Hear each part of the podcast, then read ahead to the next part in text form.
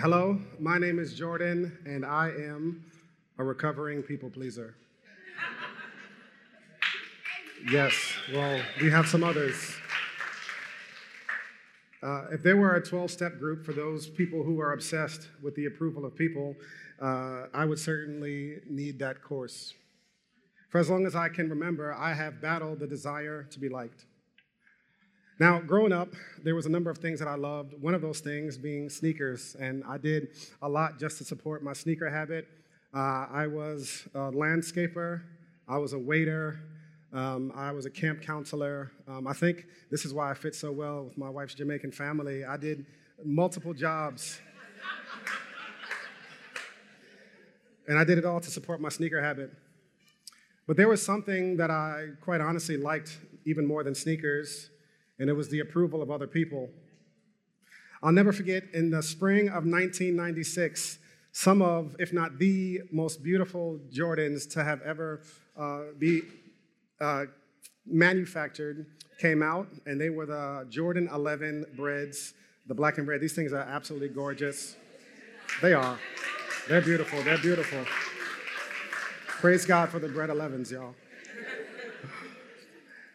And yo, I, will never forget how bad I, I wanted these sneakers. And um, one of my boys called me like two weeks before they were even supposed to come out. He says, Yo, Jordan, you'll never guess. The spot on Main Street actually has the sneakers for sale right now. You could be the first one with them. In my brain, I just couldn't uh, imagine how hard I was going to stunt on every single person in school the next day if I got these sneakers. I grabbed all the money that I had hopped in a cab and raced to the sneaker store on Main Street. And as soon as I got there, I heard the angels singing. I saw the sneakers, and I've never seen something as pretty, uh, including the birth of my children. the guy at the store came over to me and said, uh, "What are you looking at?" I said, "These right here." He says, "I'll go back in the bo- I'll go in the back and and get your size. What size do you wear?" I said, "I wear a size 10 and a half." He came out with a box in his hand, and it was one of the greatest feelings that I've ever felt. He walked up to me, he says, Here are the sneakers, but we only have a size nine. For those of you doing math at home, that is one a size and a half too small. In my brain, I said, All right, Jordan, you can wait two weeks like the regular people and get them when they come out, or you could be special, my friend. I bought the sneakers and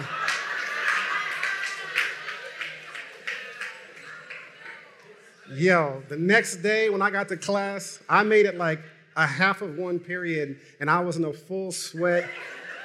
I was walking in the hallway just going like this in my shoes. I would race to class, take my shoes off as fast as possible, and then get in the hallway and be like, oh, these? I mean, yeah, this is a little something that I, you know, that I picked up.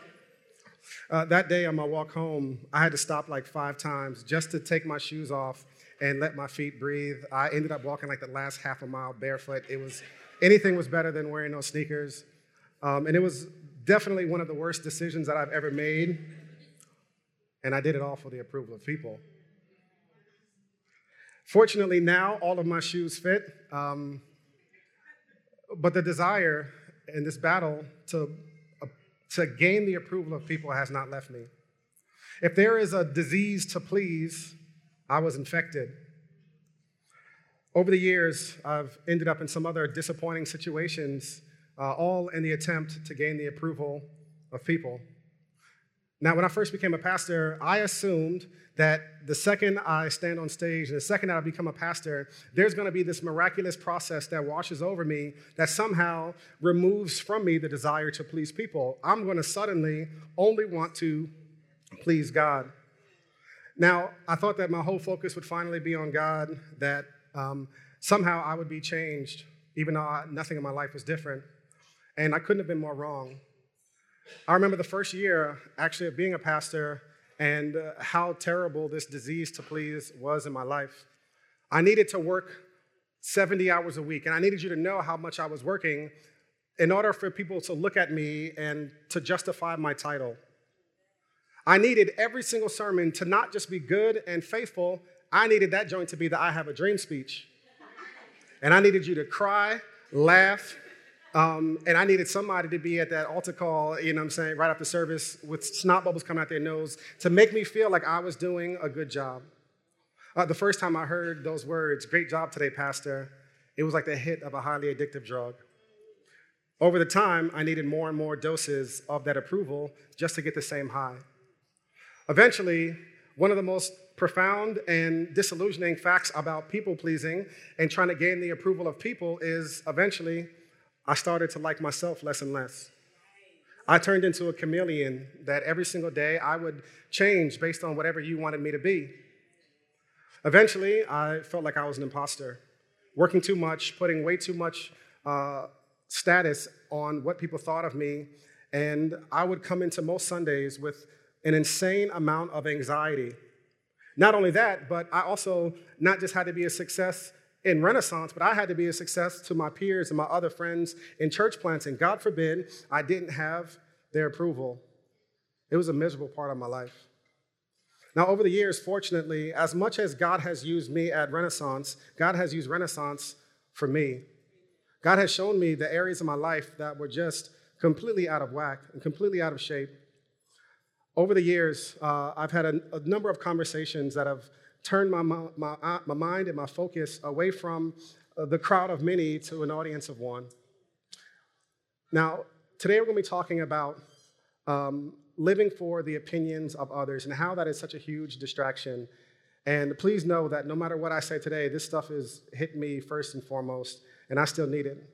As much as I know that I have grown and I've progressed, um, and some of you guys who have been here since the beginning could probably tell a difference. I hope you can tell a difference in my leadership and in my preaching now that I don't care as much, if I'm being honest, about what people think of me. Years ago, I had a conversation with a friend, uh, a pastor friend who uh, is a little older than I am and had more years of experience. I reached out to him to get some guidance. In a church like Renaissance, with so many people from different walks of life, there were everybody believed different things about different things. And i was trying to figure out what is the best way to handle disagreements and to handle some of the criticism that i was getting. Uh, my friend looked at me in my eyes and he says jordan you know what? I, I could tell you good ways for you to manage conflict. I can give you better talking points but quite honestly you don't need that. What you need to learn is how to not live and die on other people's opinions that day was uh, one of the turning points in my life. It was a day that I realized that I was living for the approval of people and not of God. Now, that day started this journey for me on pursuing approving uh, to be to gain the approval of God, of one, as opposed to the crowd. Uh, there's a scripture that some of you, I'm sure, have heard, and it comes from a parable of Jesus. And Jesus is speaking about the kingdom of God and what the kingdom of God is like.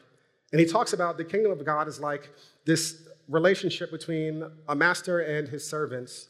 And he gives some of his servants uh, five talents and two talents and one talent. And then when he comes back, he tells this one servant who had worked really hard, this is what he tells him. His master said to him, Well done, good and faithful servant. You have been faithful over a little, I will set you over much. Enter into the joy of your master.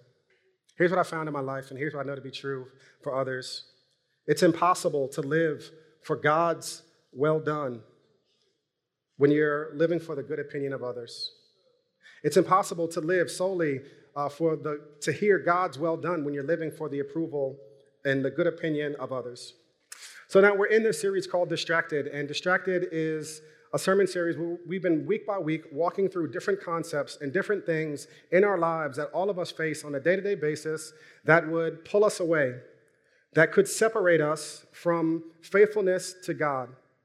Now, some of you guys are brand new to, to church, and this is your first time back in a while, and you don't even know where, you're, uh, where you stand, or you don't know what the road forward is.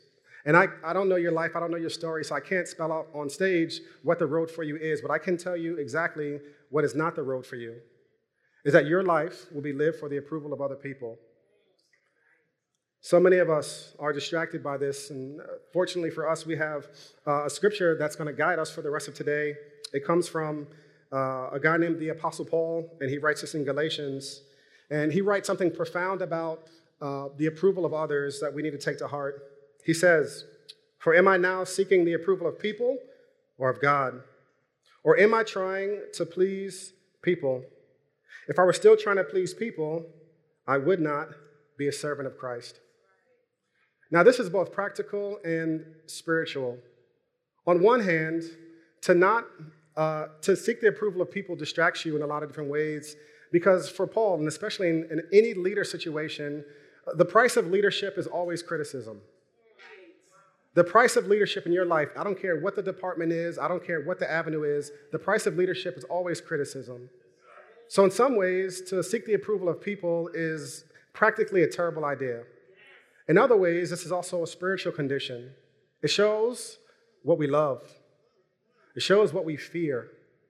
Now, in this context, Paul writes these letters because Paul was an apostle to what's called the Gentiles. And in this time, there were two major groups of people in the Bible discussed there were Jews and there were Gentiles.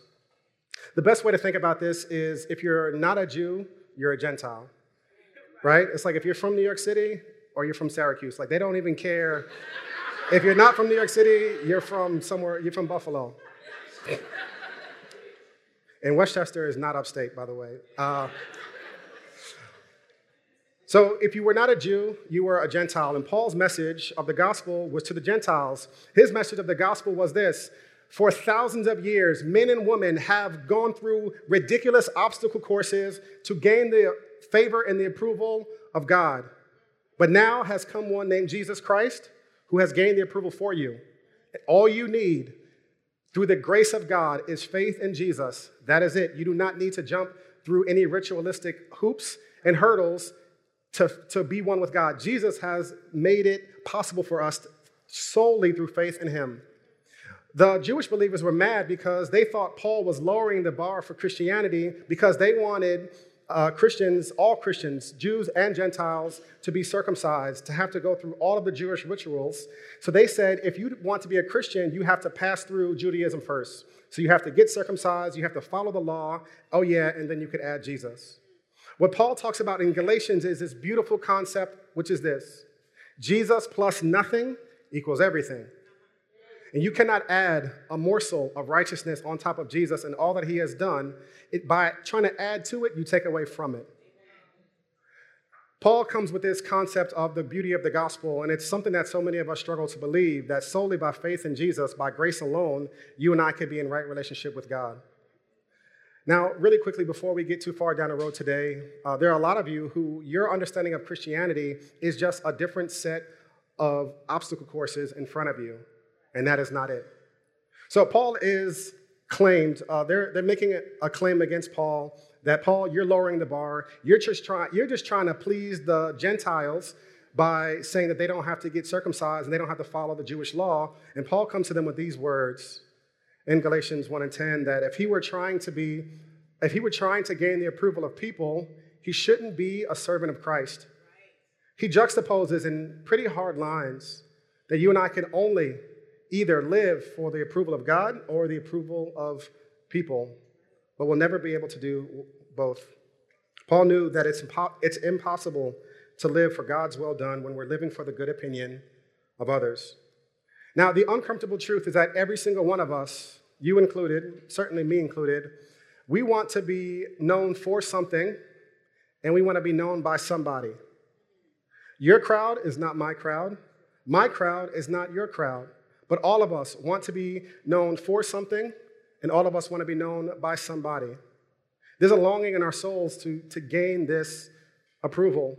And it's so a part of our every single day life that if you're not careful, you won't even notice it going on in your life. So much of your behavior is shaped by this desire to be known and to gain the approval of people.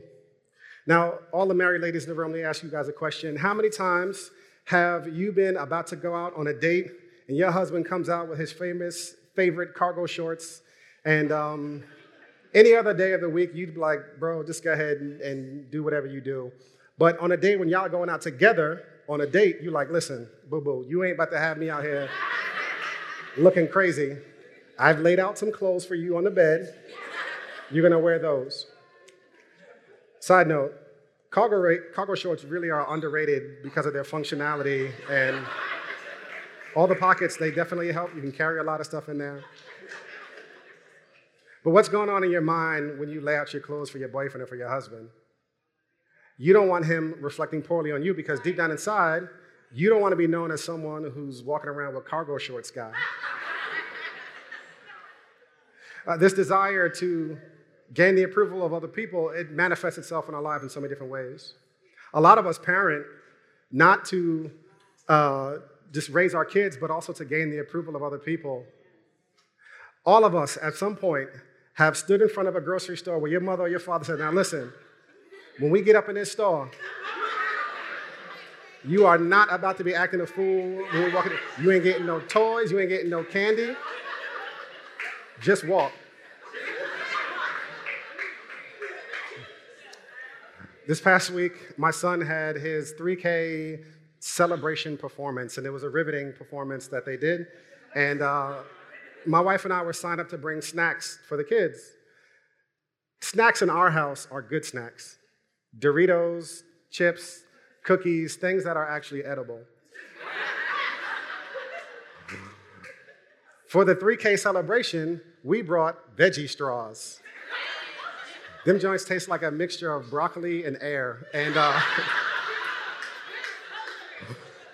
and the reason I bought veggie straws was because I didn't want to be known as a dude bringing GMO snacks to all of these three and four year olds.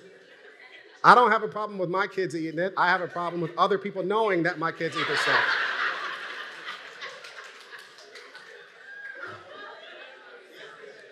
Now, even worse, and even to hit home for a lot of you guys. Some of you were parented and overparented to live perfectly curated lives because your parents were trying to get the approval of other people. Now, my wife and I obviously have pastors' kids, and one of the things that I talk uh, to pastors about or pastors' kids about is like, what was life like for you growing up? And the reason, number one reason a lot, a lot of these people walk away from the church is not because of their parents' jobs.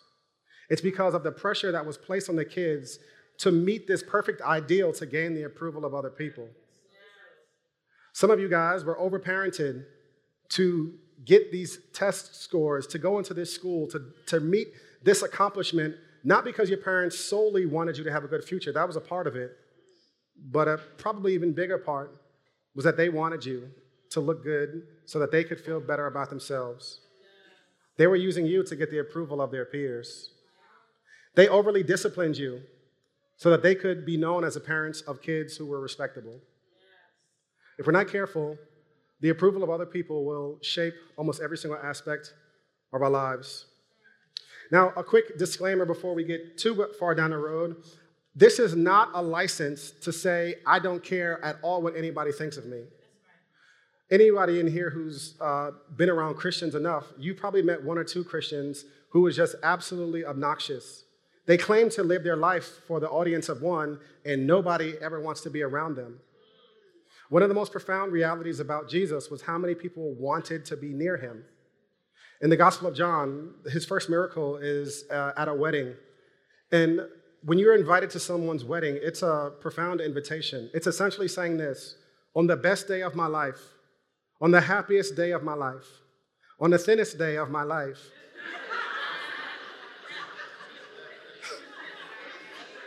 Y'all did the diets, y'all did the juice cleanses before y'all got married, right? On, I, it would not be the same unless you're there. This is what people thought about Jesus. From religious people to tax collectors to sinners of all kind, they wanted to be near Jesus. There are some Christians who are so obnoxious that nobody wants to be within a mile of you. And it's not because you're faithful to Jesus, it's just because sometimes we're jerks. Now, in Proverbs 22 and 1, it says this A good name is to be chosen over great wealth. Favor is better than silver and gold. Later, the Apostle Paul writes these words. The same guy who wrote that he's not trying to please people writes these words in 2 Corinthians. We are taking this precaution so that no one will criticize us about this large sum that we are administering. Paul is talking about the financial matters of the church and how they were dealing with the actual money of it. He says, Indeed, we are giving careful thought to do what is right, not only before the Lord, but also before people. What is Paul saying? What people think about you does matter to a degree. They matter for a lot of other reasons that we don't um, have time to go through today. But what gets in our way is, is when we are living for this approval of people. And I don't want to let us off the hook to make it seem like nothing anyone thinks of you matters because it does matter to a degree. But I want to make sure that we're, we're carrying this tension of what it means to faithfully follow Jesus and to also be live a life that's winsome that people actually want to be around. Now, one of the most scary realities of people pleasing and the desire to gain the approval of others is there is no spiritual maturity level that you can reach that will make you immune from desiring or uh, being tempted by or seduced by the approval of other people. Now, the book of Galatians was written about this controversy on circumcision, and the two main actors were Paul and Peter. Peter was a guy that somehow now started going astray in his life. Peter started to embrace this group of people because of their opinion. He was afraid of them, and he started teaching and aligning his life in a way that was completely uh, uh, set, set aside from the way that Jesus wanted him to live. And here's the thing about Peter this dude, Peter, walked with Jesus for three years straight. He had seen Jesus do miracles. He had experienced Jesus' power. He had seen Jesus resurrected. He was in Jesus' inner circle. In Acts 10, the Bible tells us that Jesus himself appears to Peter in a vision and says, Peter, rise, kill, and eat. Don't call anything, anything unclean because he himself was making these things and these people clean. The dietary restrictions were removed. So you would think that someone who has walked with Jesus, walked with him for three years, was in his inner circle, saw Jesus resurrected, saw his miracles, got a vision from Jesus, will be the last person on the planet that would ever go back on those words. But what do we see in Galatians 2? Paul is talking to Peter and it says, But when Peter came to Antioch, or and Cephas and, and Peter are the same name, but when Peter came to Antioch, I opposed him to his face because he stood condemned, for he regularly ate with the Gentiles before certain men came from James. However, when they came, he withdrew and separated himself because he feared those from the circumcision party. Then the rest of the Jews joined his hypocrisy, so that even Barnabas was led astray by their hypocrisy. But when I saw that they were deviating from the truth of the gospel, I told Peter in front of everyone, If you, who are a Jew, live like a Gentile and not like a Jew, how can you compel Gentiles to live like Jews? What led Peter to going in the wrong direction? What was it that separated him? Look at these words in this text to withdraw, to separate, to deviate. This is the essence of, of, of, what it means to be distracted, to be pulled apart. What was it that caused Peter, Peter to deviate from truth? It was the opinion of other people. In verse 12, it says, He feared those from the circumcision party. And side note, that sounds like a terrible, terrible party to go to. Uh, the circumcision party was not a, a, party to go to on a Friday night. It was actually a group of people, a delegation of Jewish Christians who believed that in order to be faithful to God, you first had to be circumcised and follow the Jewish rituals. Peter allowed this group of people, influential people in his life, to deviate him, to deviate his path from the one that Jesus had marked out for him. Peter, a pillar in the church, was not immune to being separated from God's will for his life, and neither are you. We're told this about Peter to warn us that even if you meet Jesus, if Jesus gives you a vision, you and I are still susceptible to being pulled away from God, uh, being pulled away from faithfulness to God based on the approval of other people. So, Paul's words to us in Galatians 1 and 10 should be very sobering for us. For am I now seeking the approval of people or of God? Or am I trying to please people? If I were still trying to please people, I would not be a servant of Christ. Now, earlier I talked about some of the reasons for this are practical and other reasons are spiritual. Why it is such a terrible reason to live for the approval of people. One of the main reasons is, quite frankly, it's just a really bad expectation to put on your life that you will actually gain the approval of people. Think about it. Have you ever, in your entire life, had a period of time where everybody was pleased with you? Have you ever had a season in life where you did anything meaningful and every single person gave you their thumbs up?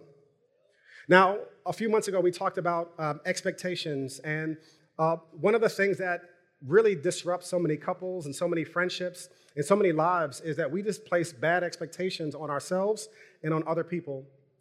Uh, we talked about in order for an expectation in your life to be valid, it must be these four things. It must be conscious. You have to think about it, right? So these are not just unconscious things that we're living. We think about what are the expectations that we're putting on our shoulders, what are the expectations we have of other people. So they have to be conscious, they have to be communicated. You have to talk about these things with other people, what your expectations of them are. And here's a big one it has to be realistic. Too many people have unrealistic expectations on their life, and those unrealistic expectations are driving them in the wrong direction. Uh, a few years ago, I decided that I was going to go on a 30 day raw vegan cleanse. Yes, the way my jeans were fitting, yeah, sorry, I kept on blaming my wife that she was drying them on too hot. And uh, it was not that. Um, I was like, you know what? I just need to get, get right a little something. So I'm going to do 30 days, no meat, no eggs, nothing. And not just vegan, raw vegan. That's how hard I wanted to go. Um, and there was a couple problems with that. One, I had never even spent a day as a vegetarian. Two, and definitely the most problematic, I did zero preparation for this 30 day raw vegan cleanse. I didn't go food shopping, I didn't plan it out. All I did was tell people I was going to do it. By 11:37, I found myself in front of Chipotle, uh, getting a burrito bowl. I didn't even make it a half of a day. And here's the crazy thing: it is so unrealistic that I would be able to do a 30-day raw vegan diet when I have never even done one day or I was completely unprepared. Some things that we place in our lives are just bad expectations. Gaining the approval of, of people is one of those bad expectations. It's a bad expectation for a number of reasons because people's targets of you always they always move. A lot of times they're self-centered. They don't really want what's best for you, they want what's best for them. But you know what's even more dangerous than that? Jesus has certain standards for what life and faithfulness to Him look like. And a part of that is that not everybody would approve of what you're doing. Jesus is preaching a sermon and he turns to his disciples in Luke 6 and it says, Then looking up at his disciples, he said, Blessed are you who are poor, because the kingdom of God is yours. Blessed are you who are now hungry, because you will be filled. Blessed are you who weep now, because you will laugh. And listen to these verses. Blessed are you when people hate you, when they exclude you, when they insult you, and when they slander your name as evil because of who? Because of me, he says. Rejoice in that day and leap for joy. Take note, your reward is great in heaven, for this is the way their ancestors used to treat the prophets. Now, we have to walk in this tension of what it looks like to live our lives winsomely, um, but also faithfully to Jesus. Jesus is saying in this scripture that there is an element to life and faithfulness to Him that for no other reason than your allegiance to Jesus, you would not gain the approval of people. That there's something about following Jesus that will put a fork in the road of what it means to gain the approval of God or the approval of people. And here's the biggest danger the biggest danger is that you and I change our version of Christianity and lower the bar so much that faithfulness to Jesus and being liked by everybody are in the same sentence. If we're not careful, we'll end up with a turkey, ba- a turkey bacon version of the faith. It sounds like bacon, but it ain't bacon.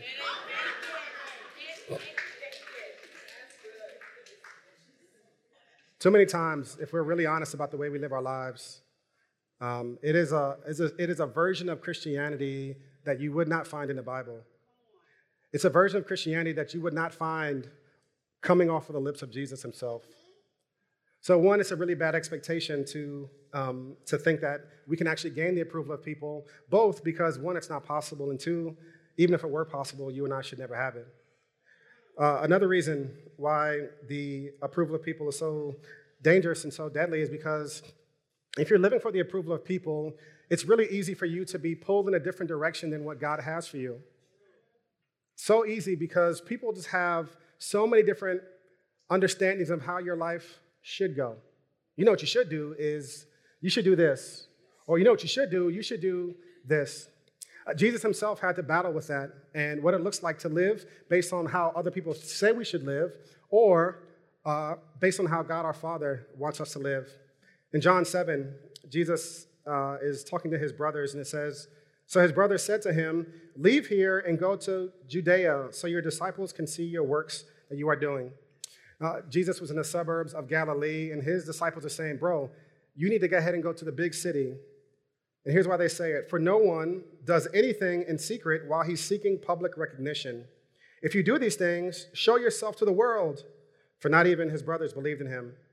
Jesus told them, My time has not yet arrived, but your time is always at hand. Uh, the people closest to Jesus, his own brothers, were giving him advice and instructions on how his life should go. And their advice would have taken him in an opposite direction of what God the Father's will was for his life. If you allow people, I'm to say this very slowly, if you allow people to should on you, that you should do this, you should do that, all be trying to gain their approval, you might find yourself going in a direction that God has never intended for you to go down. Now, this is really hard in a lot of different ways in, in your dating, in the way you handle your finances, and all of the above. Everybody has a different opinion for how your life should go. And if you're living for the approval of people, you might end up finding yourself going in a direction that God doesn't have for you to go in at all. But the life of Jesus, he was unswayed, focused on the deep abiding with the Father. Um, and that's an example for us in how we need to live our lives. Lastly, the most important thing about uh, living for the approval of people is that it actually doesn't do anything. I don't know if you ever uh, had a lot of approval from people, if you ever tweeted something that went pretty viral. I'll never forget, I tweeted something and it got like 15,000 retweets or something like that, 15,432. Um, and um, I'm not counting, but. And I was like so happy and then the next day I was like, that actually didn't do anything. like Twitter is not sending me a check for that. It's crazy how getting the approval of people doesn't actually solve our, our biggest need. You wanna know what our biggest need is? Man, deep down inside, we all want praise from the praiseworthy. We all deeply, our souls longly, uh, long for the praise of the praiseworthy. This is why we're so tempted by the approval of people and if we don't get the praise from the most praiseworthy, we'll find ourselves running around to everybody to try to fill that gap. Uh, last Sunday on Father's Day, um, my biggest wish was to do nothing, not change any diapers, not do anything, but I wanted to grill outside. Uh, living in the city brings so many positives, but one of the, the negatives for me is I don't have outdoor space and I can't cook out. So for Father's Day, I was to spend some time grilling out and I was to make my world famous chicken and um, at first, it was just going to be for my parents and some a very small circle of people. But then my brother called and said, "Yo, his boy Keith was coming over to the to the house." Keith is a grill master. This dude grew up in St. Louis, has his own grill, cooks out like every single weekend, and I knew his opinion of good barbecue was going to be much different than my mother's. I could microwave chicken for like three minutes and pour ketchup on it, and my mother would be like, "Ooh, Jordy, that is just." Nobody, that is delicious. Nobody microwaves chicken like you, baby. But I knew Keith would not be as forgiving. So to be perfectly honest, I was, I was pretty nervous and um, I was, you know, checking the chicken and making sure everything was right. And it turned out pretty great. And I have some people who ate it to, that could actually vouch for me. And this dude, Keith, the whole time was like, yo, what did you do to this chicken? This joint is amazing. That night, True story. I lay down in bed and I turned to Jess. I said, Yo, babe, Keith like my chicken.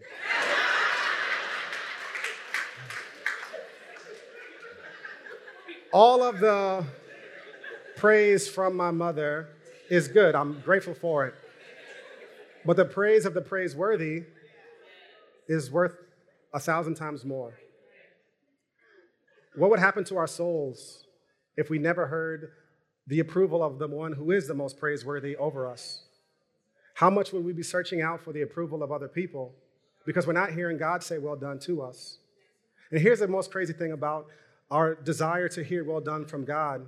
You and I can, lay, can write down a list of things, reasons why God should not tell you well done. There are debts that we have accrued in our mind that we haven't paid back. There were things that you were not supposed to do that you did. There were things that you were supposed to do that you didn't do. And when it comes to hearing well done from God, we just don't think that it's possible. Here's the beauty of Christianity. Here's the beauty of biblical Christianity that is centered around the gospel. Your ability, to hear, well done, is not based off of you, it's based on what Christ has done for you to remove our debts. Now, one of the things I loathe in life are graduations. I hate graduation speeches. Um, I think they're the, the worst. Sorry to all the valedictorians in the room who have said one at one point in time. And PS 76 is having a graduation tomorrow, and they invited me to speak, and I said I couldn't do it. But, um, no, I'm kidding. Uh, a couple months ago, uh, many of you heard of the most epic graduation speech ever, and it wasn't because he put together a great string of words. It was because Robert F. Smith, the billionaire, stood up at Morehouse and said, Yo, by the way, I'm paying all your student loan. What he was doing was clearing the debt for every single student there so that their future could be free to live unencumbered, unencumbered, unhindered by their previous debts. Here's what the Bible tells us about what Jesus has done for us Colossians 2 He erased the certificate of death with its obligations that was against us and opposed us, and has taken it away by nailing it to the cross. He disarmed the rulers and authorities and disgraced them publicly. He triumphed over them in him. This is why Christianity is called the good news, not the good advice. Because Jesus himself has taken away our debt so that you and I could live unhindered, so that you and I could live fully facing our future without the debt of our sin that plagues us over our heads. And our job, our obligation, our heart's desire is to live for the one that paid our debts. The one that saw enough inside of you that looked toward the cross, that you and I were the joy set before him as he went to the cross. Our job is to now live for his well done. Let me pray for us. Heavenly Father, uh, there are many things in my mind that I can think of that I have done and haven't done that feel just like debt to me. Help me to internalize the truth that you have canceled the certificate of death that stood between me and you. And help me to live so focused on my future, so focused on all that you have for me, that I can fully and truly live for you to hear those words Well done, my good and faithful servant. Jesus, thank you so much for how you have paved the way, for how you have delivered uh, this to me. Not that I could ever do it on my own, but you have accomplished it for us. We ask this in Jesus' name we pray. Amen and amen.